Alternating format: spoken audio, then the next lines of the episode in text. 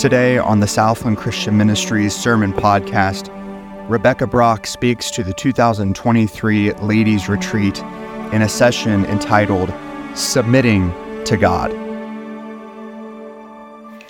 There is tremendous comfort in that truth. If the winds and the waves sweetly obey his voice, that's a comfort, but it's also a challenge. How much more should we obey his voice, our Creator? All right, tonight I want to talk about a word. Brace yourselves. Here we go. Submission. How many of you just love that word? You're already getting the warm and fuzzies. You know, young or old, male or female, short or tall, quiet or outgoing, no matter our skin tone, our ethnicity, our generation, our personality, we just generally don't like submitting. I taught kindergarten for four years. It was a wonderful joy. We were learning Psalm twenty-three, the Lord is my shepherd, I shall not want. Now, boys and girls, what does that mean? The Lord is my shepherd, I shall not want. That means the Lord is the shepherd, and we shouldn't want to be the shepherd. I loved that. Exactly. Too often we get things mixed up, and we think we're the shepherd, we got to lead everybody, and we don't generally like this idea of submission. Very perceptive kindergartner. What's the first thing you thought of when I said the word submission? Probably husbands, right? We have that word association going on. Well, can I tell you tonight that there is a much deeper submission that we need to settle way down deep in our souls before we can submit to any God-ordained authority in our lives. We need to have a deep, settled commitment that God is my Creator, He's my ultimate authority, He is my King and my Lord, and I will obey Him. I will submit to Him. That's settled. That's my role. With our children, I had a reoccurring conversation with them when they were young. When they would disobey, when we had a discipline situation, I would, you know, get them and I would say, now, Jane, did you obey Mama? No. And I would say, who made you? God made me. And what's God's rule for kids? Children, obey your parents. And I would say, yes, God made you, and God set the rules, and God says, children, obey your parent. Who's your parent? Did you obey? No. And I can't tell you how many times we had that conversation on repeat. Why? Because I didn't want my children to obey me because I was bigger and stronger and because I said so and I could enforce it. I wanted them to obey me out of a heart of submission to God, that they recognized that there was a more ultimate submission than submitting to me. The Bible says very cl- clearly in James chapter four, it says, submit yourselves therefore unto God. In the context, it says, God resists the proud. He gives grace to the humble. Therefore, submit yourselves to God. The idea of submission is knowing your rank. It's an, a military term that's kind of know where you fall in the chain of authority. And we want to be the shepherd. And we are not the shepherd. We have to know the proper authority structure, and it begins with God as our Creator. And I love that James tells us that God resists. That's the idea of, of putting someone under siege, hold, hold, withholding all supplies going in and or out. God resists the proud, the person who refuses to submit. But what does he do to the humble? He gives grace. And a, more grace and more grace. So therefore, friends, we want to learn submission. We want to be recipients of God's grace. And submitting to God is a good thing because God is a good God. And his authority structures are good. Would you join me in Luke chapter one?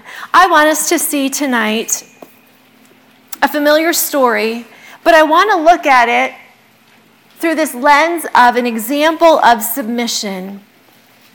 We're going to talk tonight about Mary. You know the story. And I want to see how she was a tremendous example to us of total submission to God. And we're going to start reading in Luke chapter one. Let's remind ourselves here of this wonderful story. And we're going to pick up in verse twenty-six. Luke chapter one. And in the sixth month, the angel Gabriel was sent from God unto a city of Galilee named Nazareth to a virgin espoused to a man named Joseph of the house of David, and the virgin's name was Mary. And the angel came in unto her and said, Hail, thou art highly favored, the Lord is with thee, blessed art thou among women.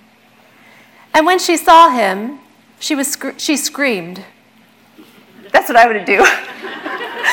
I find this verse very humorous. When she saw him, she was troubled at his saying and cast in her mind. She was trying to decide what manner of salutation this should be. I would not be concerned with the salutation. I would say there's an angel in my house. Anyway, um, just a little commentary there. Uh, verse thirty, and the angel said to her, Fear not, Mary, for thou hast found favor with God. And behold, thou shalt conceive in thy womb and bring forth a son, and thou shalt call his name Jesus, and he shall be great, and shall be called the Son of the Highest, and the Lord God shall give unto him the throne of his father David, and he shall reign over the house of Jacob forever, and of his kingdom there shall be no end. Then Mary said unto the angel, How shall this be, seeing I know not a man? And the angel answered and said to her, The Holy Ghost shall come upon thee, and the power of the highest shall overshadow thee. Therefore also the holy thing which shall be born of thee shall be called the Son of God. Look at verse thirty-seven. For with God nothing shall be impossible. Verse thirty-eight. And Mary said, Behold, the handmaid of the Lord, be it unto me according to thy word. And the angel departed from her. Tonight, I want us to see how Mary responds in submission to God. You see, the angel greets her, and she's visibly shaken at this announcement, this greeting, and he tells her not to fear. And then he gives her this amazing news. You are going to be the mother of the Messiah. And Mary asks a very important clarifying question. Now, this is not a question of disbelief. It's just a clarifying question. Zechariah had asked that question of disbelief, like, prove it to me. How shall I know this is really going to happen? Mary says, How will this happen? I am not married. I am a virgin. And the angel fills her in on how this is going to happen through the power of the Holy Spirit. And what is her response? Her response is immediate and total submission. Friends, would you and I have responded that way on the spot? I'm not sure. You might think, well, of course, this is a tremendous honor to be the, the mother of the Messiah. Will you imagine with me where Mary is? She's a girl who was loved by God. She had his favor, his grace on her life. God's attention was directed to her. She was betrothed to Joseph, an upstanding craftsman in the town, who was in the prestigious line of David. And she was in the med- middle of wedding preparations. She was probably very young and on the verge of just crossing over into adulthood. And if she was anything like me, she was planning her wedding, her head was in the clouds, and she was a little bit in that dreamy stage, right? And then the angel appears with an announcement. And this is a life-changing announcement. What is the angel really announcing to Mary? Mary, life as you know it is over. Mary, you have the great honor of giving up your life for the Messiah. Your reputation will be tarnished. People will not look at you the same way. You will be regarded as the crazy girl who claimed virginity during pregnancy. Your fiancé won't understand and will plan to break off the marriage. You will give birth with the animals. No gender reveal party, no baby moon, no fancy photography for Mary. Mary, you will rear a son who will be despised and rejected of men, a man of sorrows who knows much, much grief. You will watch in agony as the hateful, vicious mob shout angrily at this son and demand his crucifixion. Mary, you will stand at his feet while he dies. Mary didn't know all of those things, of course, but she stood at this crossroads. She knew this was an uncharted path. No virgins had ever given birth before. Truly, no one would understand what she was going through. And what did she say? Your way, not mine, Lord. Whatever you say, I say yes, I submit. How is Mary able to respond that way? I want us to examine this passage, and I want us to see the character of a woman who is able to submit to God and be greatly used by him. Let's ask the Lord to help us before we jump into that. Father, we thank you for the tremendous example of Mary in Scripture. Lord, we know that Mary was human just like us. She's not to be worshiped or elevated in any way other than as an example for us to follow. And so, Lord, as each one of us in our lives have difficult things that you have asked of us, would you help us to grow in submission? Would you help us to grow in trusting you and in being able and willing to just say yes to you at every turn? Lord, would you meet with us this evening? Would you encourage us? In your name I pray, amen. The first thing I want us to see is that God chose this woman, God prepared this woman, and she was a woman who embraced her role. She knew who she was. She embraced a proper role. Do you see that in verse thirty-eight? In her own words, Mary says, "Behold, the handmaid of the Lord." Mary identifies herself very humbly. I don't know about you, but when I hear the word handmaid, I think of one of those European castles with the lords and the ladies, and the lady has her handmaid, you know, the one that combs her hair, and she's the confidant, and she gets to be close to the lady of the house and hear all the secrets and share all the gossip from the servants down below, and it's kind of the honored position among the servants. That's not the idea here whatsoever. This word handmaid sounds honorable, but it never ever refers to a woman serving others for pay. No pay involved. This is a woman with no rights of her own. This is a woman whose identity is completely wrapped up in her master's identity. This means servant or slave, bond slave. She's literally saying, I belong to God. He owns me. I am at his disposal. She says, I am a servant. That word handmaid here is just the female form of that word doulos you've heard before. It means I am a slave of the Lord. This slave, perspect- this slave perspective puts Mary in great company. Listen to some of the writers of Scripture. Paul, a servant, same word, of the Lord. Paul and Timotheus, servants. James, a servant. Simon Peter, a servant. Jude, the servant of Jesus Christ. The servant, John. God has called us to be servants, to recognize that he is the master and our identity should be completely wrapped up in him. This is hard truth. Mary's calling herself a slave. Like Rebecca, that's pretty extreme, slave. It is hard truth. Some of you tonight, some of you might need to be reminded that we are adopted and that we are conquerors and we are chosen and forgiven and accepted and heirs, and we are a royal priesthood and a holy nation.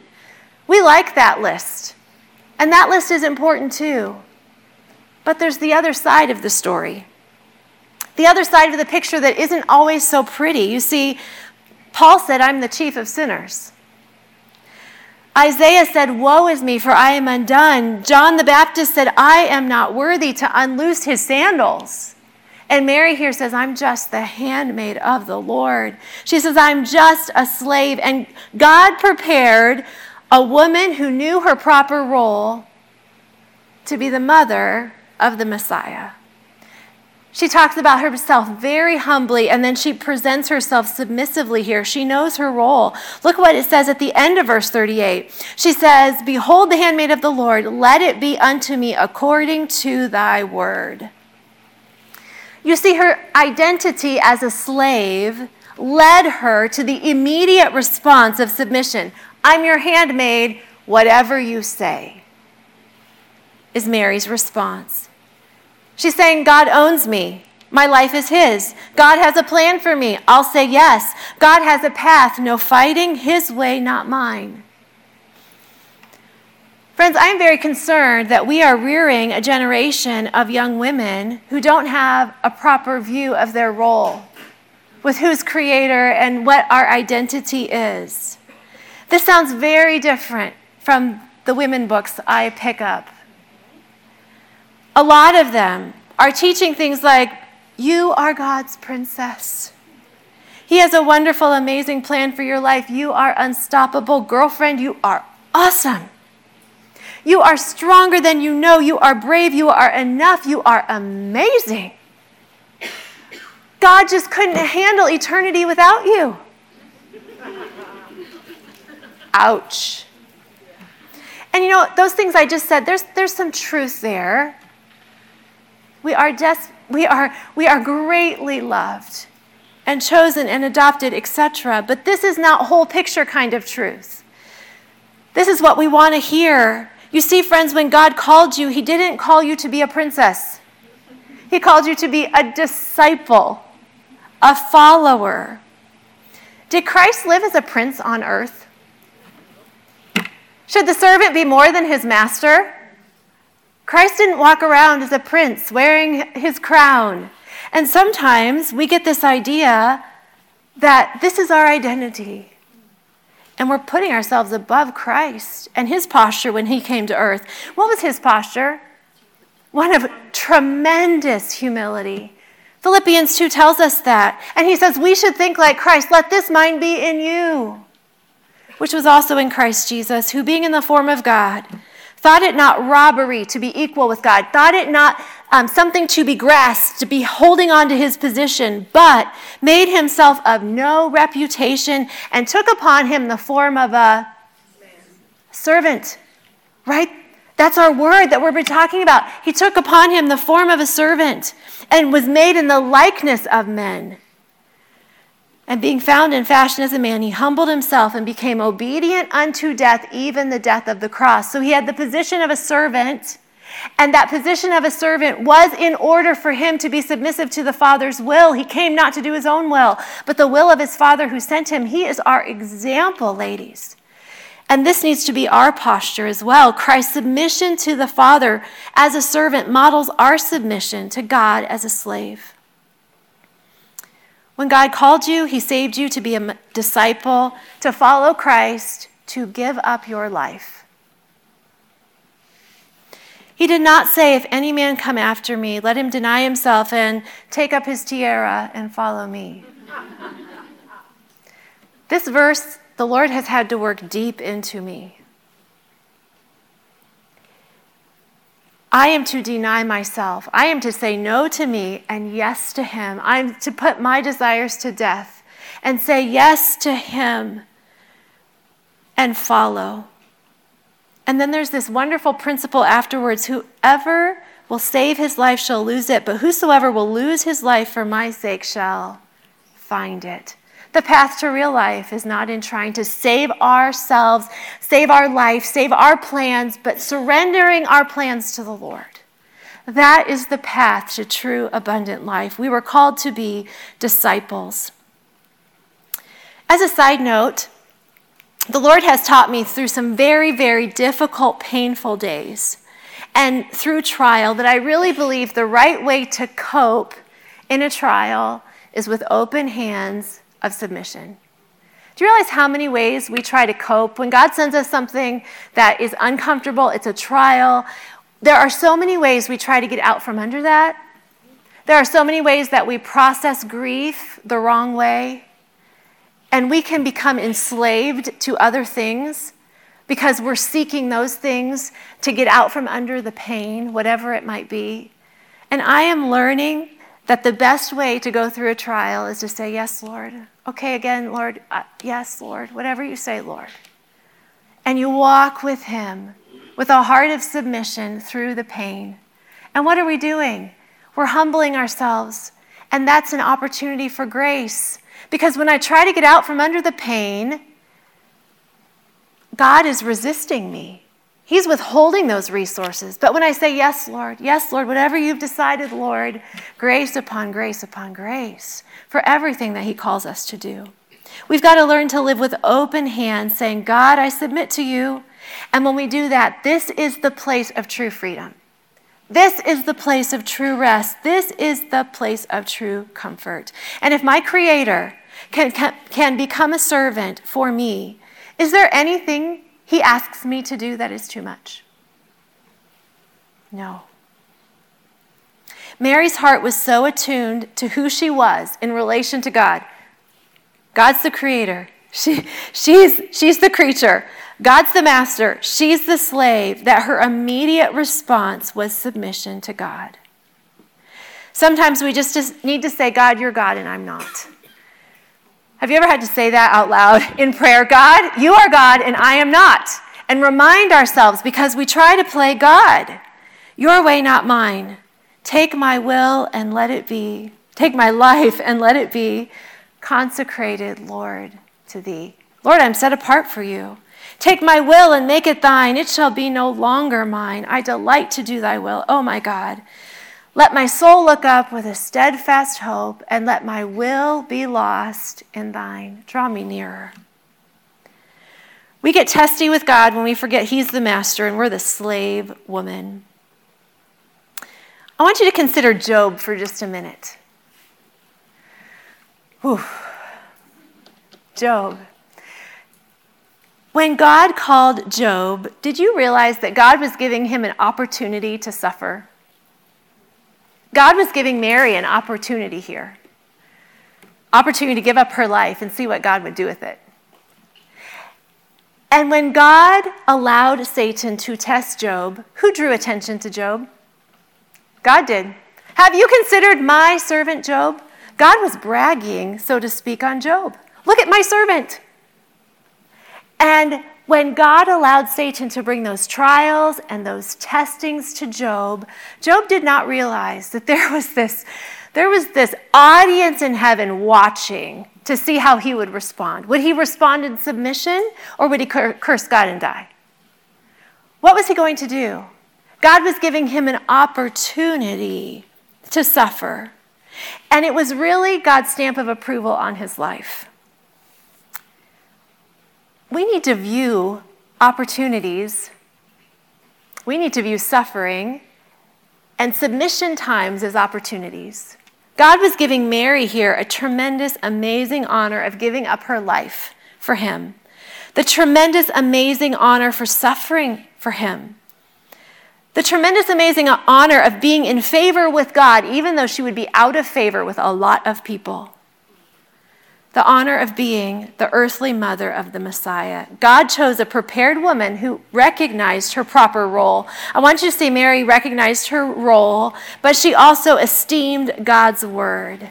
She esteemed God's word. Would you look at verse forty-five? I want to give you the context here. We're not going to read all these verses. You know the story, I'm sure.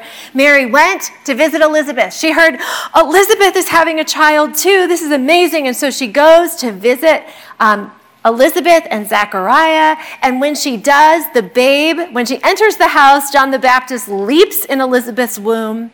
And then Elizabeth breaks out in blessing on Mary. In verse forty-two, she says, blessed art thou among women, and blessed is the fruit of thy womb.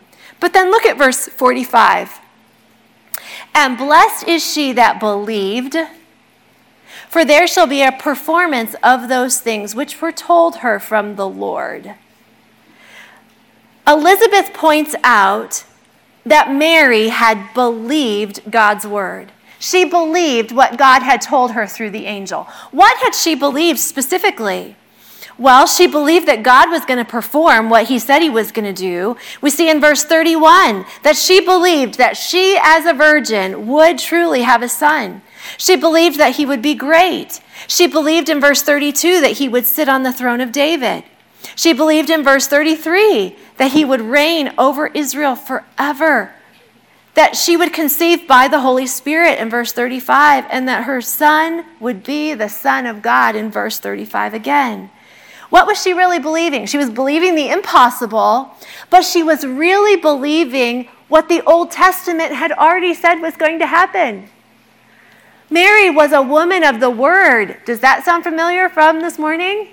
Mary was a woman of the word. She knew the Old Testament scriptures. And so when the angel came and told her these things, it was in conjunction, con- conjunction with what she was already looking for. She was one of the faithful Jew- Jewish remnants that was looking for the Messiah. She was believing God's word. And when she heard the angel, she's saying, yes, okay, I believe this. And her first response was to trust God to keep his word.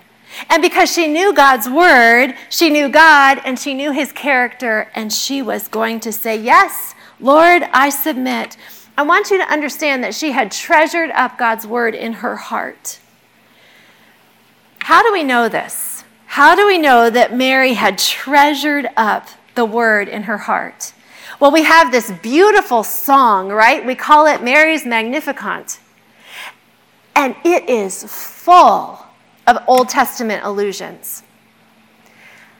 It is full. Her heart was richly full of truth. We know from the New Testament that we are to allow the Word of God to do what? Dwell in us richly, lavishly. Any of you like decorating? My mom and I, we share a love for decorating. My mom decorates every tiny little space. She, I mean, like, she decorates. There have been times when she's walked into my house, and I love decorating too, but my decorating style is a little bit less cluttered. Don't tell her I said that, all right? I think of it as a little less cluttered, okay? And she'll say, oh, oh Rebecca, don't you need something? No, Mom, I think I, I want my, my eyes to have a place to rest. All right, no, this is good. But when it comes to our hearts, we want our hearts to be cluttered with God's word. We want, if you think of the decorating style of your heart, it should be just every space and nook and cranny should be filled up, decorated with God's word.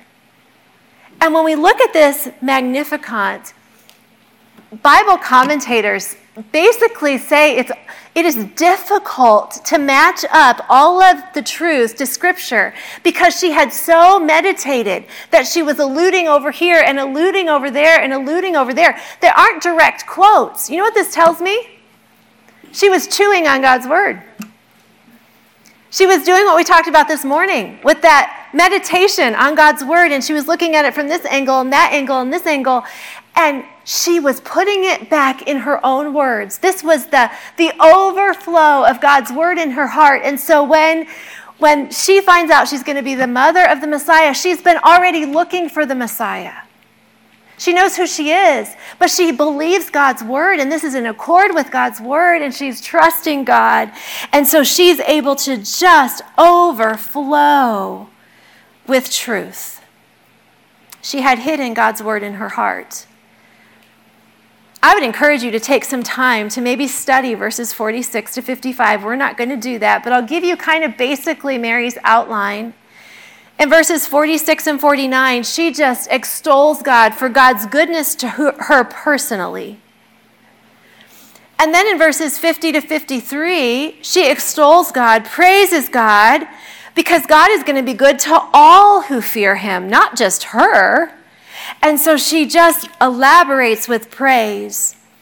And then in verse fifty-four and fifty-five, she specifically talks about how God has been good toward Israel and how he was going to keep his promise. I want you to notice another thing, that she is focused on who God is and God's characteristics. Today we talked about being in God's word. And sometimes when we open up God's word, we can be um, haphazard and not knowing what our goal is. And can I just encourage you, a wonderful goal is to look every day for a characteristic of God. I'm going to hang on to one thing about God, because we're not going to trust somebody we don't know. And sometimes we have this real vague idea up here who our God is. And we'll say things like, God is good. God is good all the time. Can you put a verse to that? What are some specific ways God is good? How is God good? How does God display his goodness? Did you know God's goodness follows us all the days of our lives? Now, isn't that a specific truth about God's goodness? That God's goodness and his mercy is following us? We read in Psalm twenty-three. Can I encourage you to get to know who God is? Not in a general way. God is sovereign, yes, but do we, how is he sovereign? God is faithful. How is God faithful? Did you know my God is faithful, that every time I confess my sin, he is faithful? I don't have to wonder if I'm going to get forgiven again, because my God is faithful. Do you know when God calls me to something, he is faithful to do it?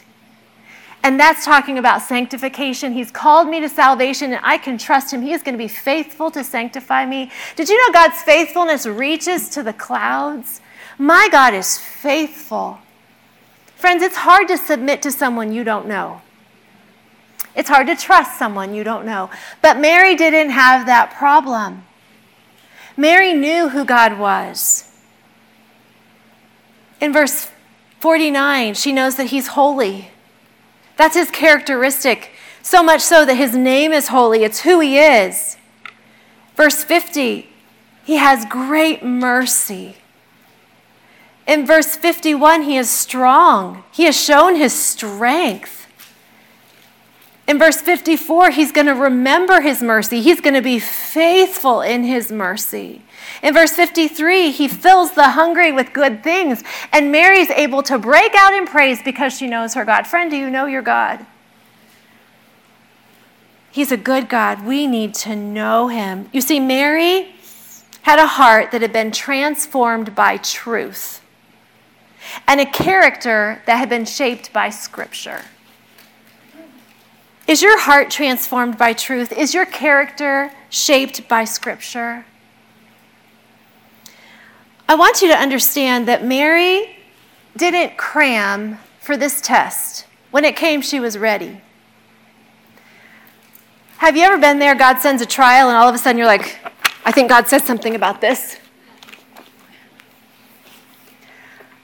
Mary was already prepared for the trial. Mary was already prepared for her life to be turned upside down because her heart had already been shaped by Scripture, because her mind had already been saturated by Scripture. And so when the test came, she didn't have to cram. She was already stable. She had stabilized her soul on Scripture. She was prospering. She was flourishing. She was a woman of the Word. Friend, please be in the Word. Know God. Know the Word. So I want us to see tonight that God chose this woman who, who recognized her role, and she esteemed God's Word. And then I want us to see that Mary expected a future reward.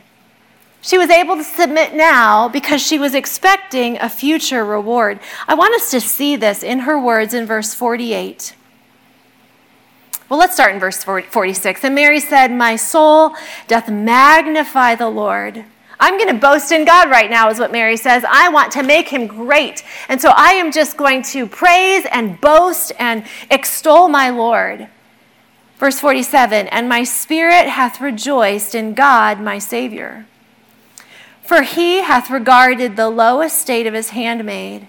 For behold, from henceforth all generations shall call me blessed. I want us to see again that Mary is saying, I'm low. I have a low estate. I have a low position. I am a handmaid. And she calls herself this again. Mary doesn't say, God brought me low. God is going to ruin me. God's going to destroy me with what he's asking of me. God, you're asking too much. God, I shouldn't have to do this. God, I have been faithful to you. I've been memorizing your word. I know the Old Testament. I've been looking for your Messiah, and now you're going to do this to me. Do you know what people are going to say about me? She didn't get testy with God.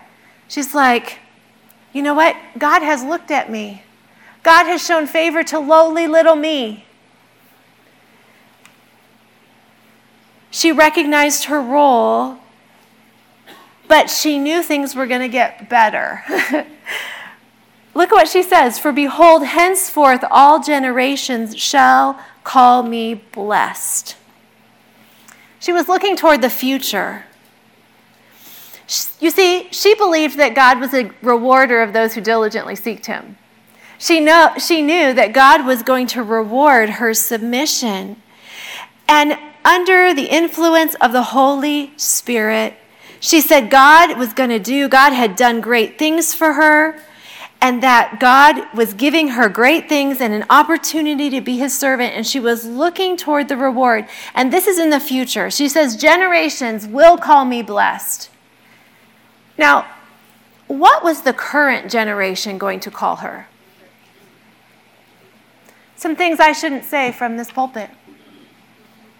I can't imagine some of the slurs. Can you imagine how the Pharisees treated her? A sinner.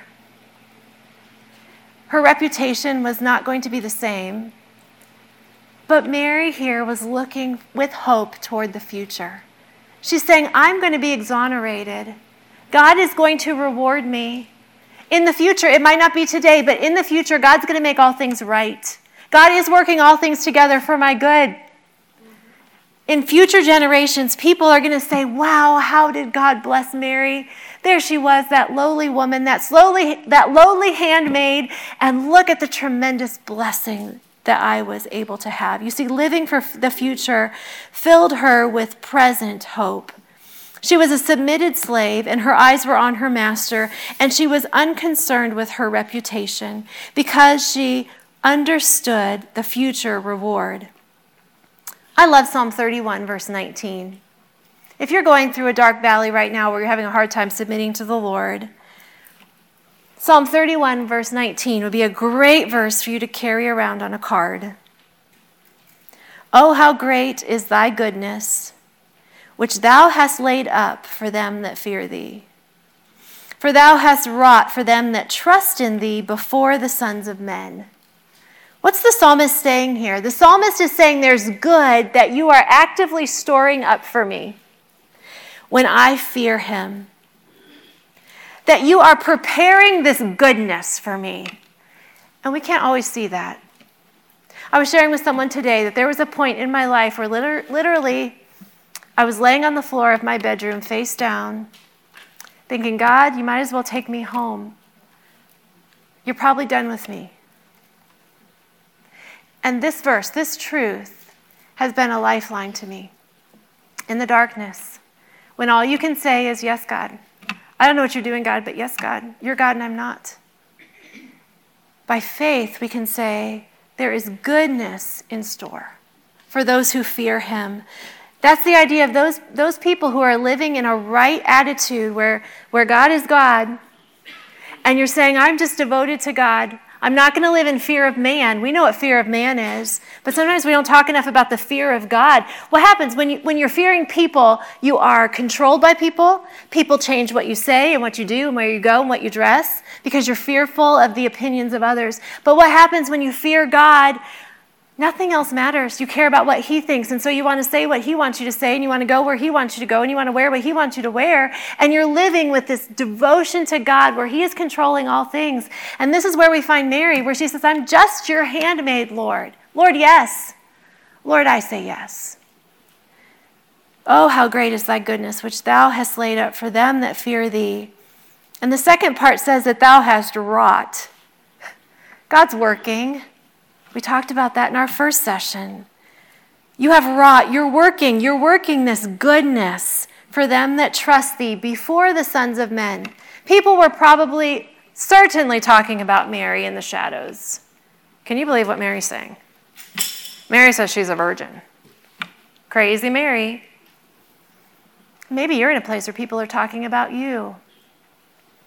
Whether they're talking about you or not, people are watching you. Do you know your kids are watching you?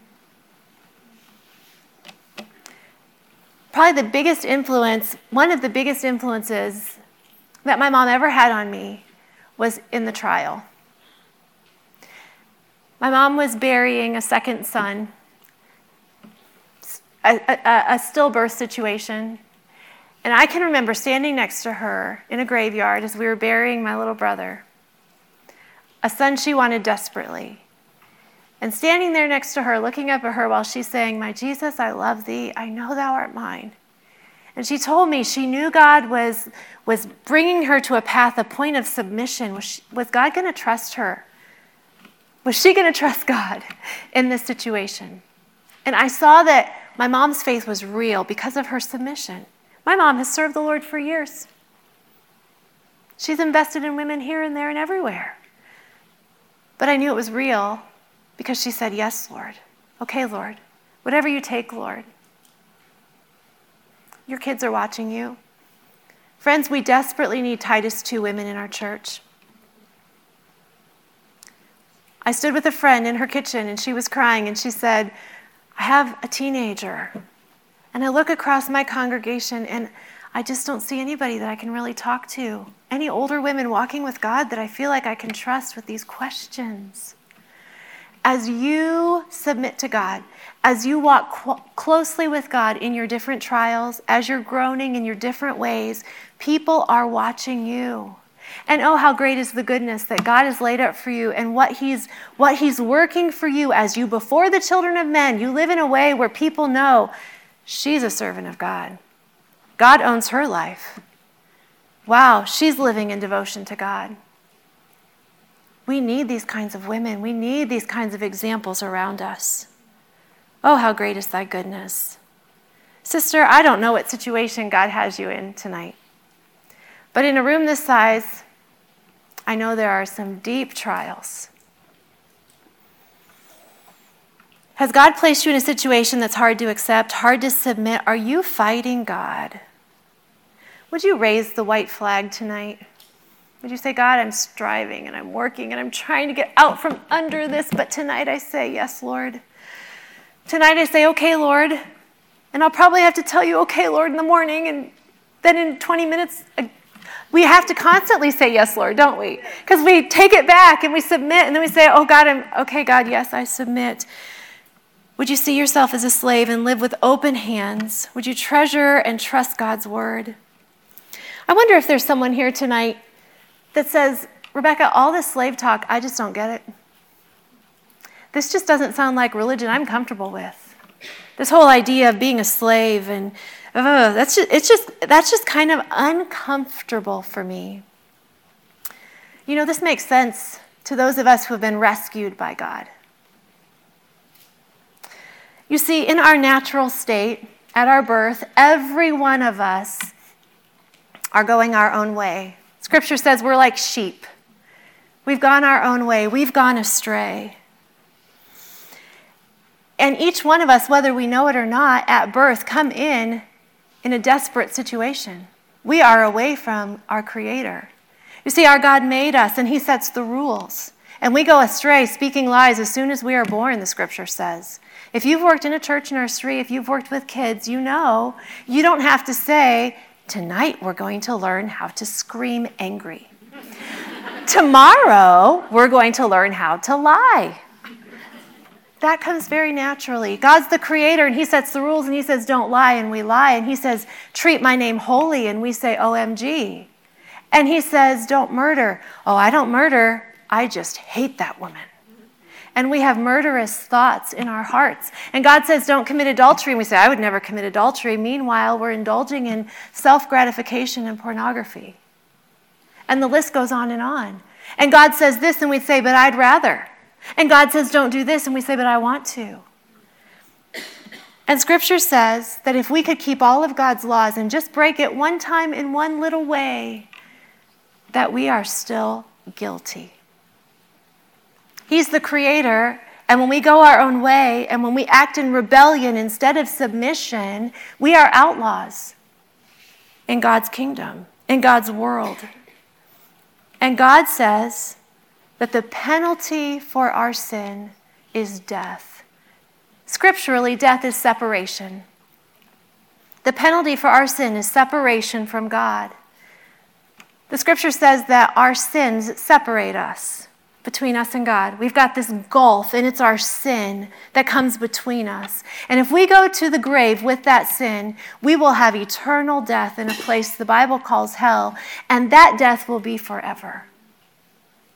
God is a just God. God can't make exceptions. He says that every sin must be punished. He can't say, well, she seems sorry. Well, she seems kind of sorry. Well, she did some good works. Well, I think she's really a good person. Well, I'm going to pass over Matilda's sin. God isn't like that. He is a just God, and every sin has to be punished. But oh, he is so loving. He is just on one hand. He's a just judge. He says, I'm going to act the same way with every person. I'm not partial. You can't bribe me. There's a penalty for sin. But on the other hand, our God is so loving and our situation so desperate that God the Son himself stepped out of heaven to deal with our sin. Our God came to us. Do you know every false religion in the world will teach us that we need to work our way to God? We can't. Our God knew that, and our God came to us. And out of great love, our, our, our Savior came, took on flesh, became a person. Why? Why would God have to take, take on flesh? Why would God have to become a person? Well, he had to be a person to take our place. Do you realize that? It's a human for a human. If the if there's a death penalty, I can't say, here, take my dog, kill my dog instead. A dog is not a substitute. A human is a substitute. So we have a human for a human. But because he is God, his death is of infinite value. And his death can substitute for my sin and your sin and you and you and you and all of us. Our God is so loving, he came to pay the fine for our sin. He stepped out of heaven. And here's the truth. The moment you or I call out to him in faith and repentance, in heaven, God pulls out our file. I don't know exactly what it looks like, but we'll just talk. Metaphorically speaking, each one of us have some kind of record with God. And God the Father pulls that out. And when you and I turn to Christ as our only hope and call out to him and say, God, would you be merciful to me, a sinner? I'm going to submit to you. I am going to wave that white flag. I submit. You're God and I'm not. Will you forgive me? Will you rescue me? The minute we call out in repentance and put all of our eggs in one basket, I'm trusting only Christ's death. God the Father takes Christ's blood, his death, and puts it on my file. And what does he do with my sin? He puts my sin on Christ. He treated Christ as sin that he can treat me as righteous. And he takes all of Christ's righteousness and puts it in my file, puts it on my account. And so when God the Father looks at me, he doesn't see my sin. He sees Christ's righteousness. Praise God. One of the best promises, I think, in all of Scripture is whoever, whoever calls on the name of the Lord shall be saved. Friend, the first submission God wants from you is submission to salvation. Do you know that when Christ was here, he preached, repent and believe the gospel? It was a command. He said, repent, turn from your sin, and believe this good news that my sin alone will pay for your sin, that my death alone will pay for your sin. Believe, repent. And Acts tells us that God has commanded all men everywhere to repent, and we are to obey the gospel, and that is the first act of submission that God wants from you. Friends, we all are enslaved to something. If you are without Christ, you are enslaved to your sin. You are carrying a weight on your shoulders. It's called guilt. It's called sin. And Christ came to free you from that. We are either slaves to sin leading to more sin, or we are slaves to righteousness leading to more righteousness, the Scripture says. And oh, did you know that sin and self and Satan are cruel taskmasters? You do not want to be serving sin and self and Satan. But Christ, his yoke is easy and his burden is light. Friend, I think in a room this size, there's probably one of you here who don't know the Lord. Maybe you're doubting. Maybe you know you're pretending. Maybe you just don't know.